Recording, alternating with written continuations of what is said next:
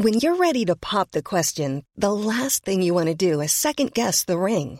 At Bluenile.com, you can design a one of a kind ring with the ease and convenience of shopping online. Choose your diamond and setting. When you find the one, you'll get it delivered right to your door. Go to Bluenile.com and use promo code LISTEN to get $50 off your purchase of $500 or more. That's code LISTEN at Bluenile.com for $50 off your purchase. Bluenile.com code LISTEN. Planning for your next trip? Elevate your travel style with Quince. Quince has all the jet setting essentials you'll want for your next getaway, like European linen, premium luggage options, buttery soft Italian leather bags, and so much more. And is all priced at 50 to 80% less than similar brands. Plus, Quince only works with factories that use safe and ethical manufacturing practices. Pack your bags with high-quality essentials you'll be wearing for vacations to come with Quince. Go to quince.com slash pack for free shipping and 365-day returns. You're listening to the Room 104 podcast with Cormac Moore and Sir Long. FM 104. It's Cormac here on Room 104 this evening. Now, there's a variety of different exercises that have been recommended, you know, to help you deal with your stress levels and anxiety levels. And it's always recommended as an important part of your overall health uh, and mental health. But one exercise has kind of come under the microscope, so to speak, um, in seeing just how effective it might be at helping and preventing uh, your anxiety. And joining me now is one of the lead researchers who was involved in this uh, really, really interesting paper from Lund University.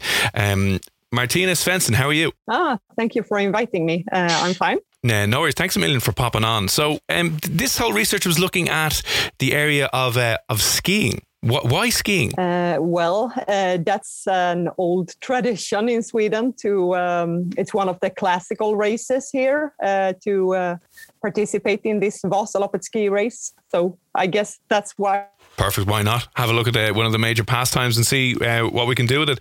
Um, what exactly were you um, uh, looking at to, or trying to find with this latest study when it comes to skiing and, and anxiety? Because I know there's a, there's a lot in it and a lot to unpack. Can you give us maybe the, the general overview of what this recent study was about? Yeah, uh, we compared almost 200,000 uh, skiers with uh, the, an equal amount of uh, uh, persons from the general Swedish population who does not take part in this race. Uh, because we know from previous studies that these skiers are a lot more active in their daily life compared to yeah and general Swedes. So we wanted to study the, the effect of having a physically active lifestyle. Yeah. On mental health. What did your kind of findings? What did you find in your findings? I suppose once you looked at this. Yeah, we followed all of this uh, during a very long period, up to uh, 21 years. And we could see that during this long period, the more physically active skiers had about 60% lower risk of developing anxiety. That's huge. Yeah, compared to a general Swedish population. Yeah, that's a big difference. And obviously, it is it, it's not as you mentioned, it's not necessarily if I go out and buy myself some skis and some poles, I'm not going to be suddenly way happier and way more relaxed about life. I take it it is because of the just the physical activity and, and the the consistency of physical activity over the course of a year so? Uh, well, that is what we uh, we w- would like to study. So um, that that's the biggest difference between these groups. But of course, there are also other differences. It's a different lifestyle. I mean, being physically active all the time, maybe having. Uh, other habits. Um, was there any difference you found between men and women when it came to this particular research? Uh, not when we are looking at all the skiers um, in total. Uh, the the difference in uh, risk for anxiety is uh, about the same. Or risk for those being skiers, both for male and female skiers. But when we look, when we focus only on the group that actually ski and divide them into three different uh, groups depending on the physical performance level, how fast they ski, then we can see that for men, it didn't really matter if you are a fast or a slow skier. But for women that ski faster in the fastest group that having the highest physical performance they were actually had two times uh, as high risk to develop anxiety during the follow-up period com- compared to those being still very active but in a lowing low performance weird. group. so the people who the women who in that high performing group who were skiing faster had a more ch- had a bigger chance of developing anxiety. Compared to the slower skiers. Sorry yeah. But if but still if you compare the fastest skiing women to with the uh, more inactive women of the general population, the, the fastest skiing women still had lower risk of developing right. anxiety. So it was still good to be a fast woman, but the optimal uh, performance level might be to be at the lower edge, but still be physically active. Any um, any ideas as to why there there is that difference? Uh, in our study, we don't uh, look into this because we lack data to really investigate this uh, in depth. But other studies have suggested that uh, other factors, apart from only the amount of physical activity, but actually also reasons for being physically active, may affect also uh, the effect uh, that you yeah, get. Yeah. So maybe more linked to reasons for exercising than the exercise per se. Yeah, I noticed something on that uh, study about when it came to skiing and, and that exercise in general, and it's linked to reducing uh, anxiety. Was there something there about the intensity of the exercise, um, or that's linked to the to the speed of the the races? So, um, if someone is listening, because uh, we only have one artificial ski slope here in uh, in Dublin or on the outskirts of Dublin. So we're not a very snowy country uh, at the moment. So we don't. But actually, our study is not about. It's about like cross country skiing. Mm. So you don't need uh, uh, very high hills, but yeah, still you need you need snow and you need uh, uh, somewhere to to ski. We'll, we'll, get cracking on our, our snow for this winter, and, and who knows? But it, I suppose could you extrapolate that to any other forms of exercise? As you said, is is there similar patterns or potentially similar benefits with similar types of exercise for the general population? Yeah, uh, w- when looking into other studies that are, that are investigating other types of physical activity, they all point towards the same uh, in the same direction. Uh, they all, all show some kind of uh, risk uh, reduction or lower risk.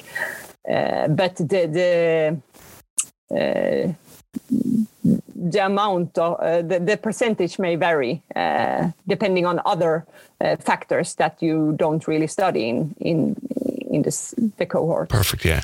Uh, and then finally, I know you, have touched on kind of some point as well that it not just the skiing per se, it might be the reasons for skiing, it might be the lifestyle that very active skiers have as well. Um, is there anything to be said for skiing? Is a relatively, I'd say, expensive hobby. It is for you know when we have to fly out of uh, Dublin or Ireland as well. Is there anything to be said that maybe active skiers might have a more comfortable, let's say, a financially comfortable lifestyle than people who wouldn't necessarily be able to ski that regularly? Uh, that's a very good question. We actually we're kind of looking at this also because we stratified our analysis to, to uh, look at those uh, having employment versus do- those not being employed. Uh, we looked at other uh, factors of uh, socioeconomic status, such as education level. But even if we adjust for education level, there is the the, um, the lower risk is still around 60%. Oh, oh, that is interesting then. Yeah. Uh, so it seems like, uh, yeah, it may affect a bit, but on the group level, uh, that is not. Uh, yeah, it's not a big. Oh, that's interesting. Yeah, cool. Um, if is is there plans to kind of continue on a specific line? Like, what's next for for you with this uh, skiing and anxiety research? Uh, we look at also other type of uh, mental health issues, uh, other type of diagnosis. So uh, uh, most certainly we will dig into this during the next coming years. And there is also a plan to do a longer follow-up, probably in this cohort, to see if if the, the differences lasts for another decade if you follow up. Um, so Perfect. That is what. And then will you will you will you have to go on skiing holidays then as part of your research? I I uh, often get this question, and uh, as I as a researcher, you should not believe things. But when I'm reading other studies, including ours, I'm convinced that physical activity is the important factor here. and I think that you should pick the physical activity that you enjoy the most because then it's more likely that you will actually do it frequently. So, for, in my case, I enjoy other activities probably more. Ah. And I also I also live in the southern of Sweden, right. so yeah. Be a trek and a half up to uh, to go on it. But listen it's really interesting um, and i'm sure there'll be a lot more to come out from it. Is there a website or anywhere online you'd recommend people can uh, have a look at the research that you publish or follow you online? Uh, yeah there we actually have a homepage of our lab. It's uh, uh neuroinflammation.lu.se Brilliant. Um, so you can go check that out if you're interested in your skiing or trying to convince more people to go on a fancy skiing holiday at the start of next year. You can be like, it's great for our mental health um, and the great party afterwards anyway. But listen, uh, Martina Svensson from Lund University, thanks a million for uh, popping on and we'll chat to you again soon. Thank you. A lot can happen in the next three years. Like a chatbot may be your new best friend. But what won't change? Needing health insurance. United Healthcare TriTerm Medical Plans are available for these changing times.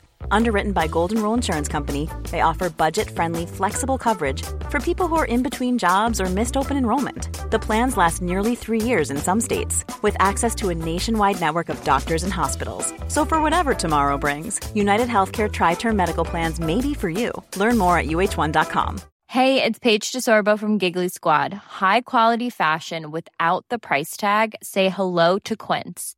I'm snagging high end essentials like cozy cashmere sweaters, sleek leather jackets, fine jewelry, and so much more. With Quince being 50 to 80% less than similar brands. And they partner with factories that prioritize safe, ethical, and responsible manufacturing. I love that. Luxury quality within reach. Go to quince.com slash style to get free shipping and 365 day returns on your next order. Quince.com slash style.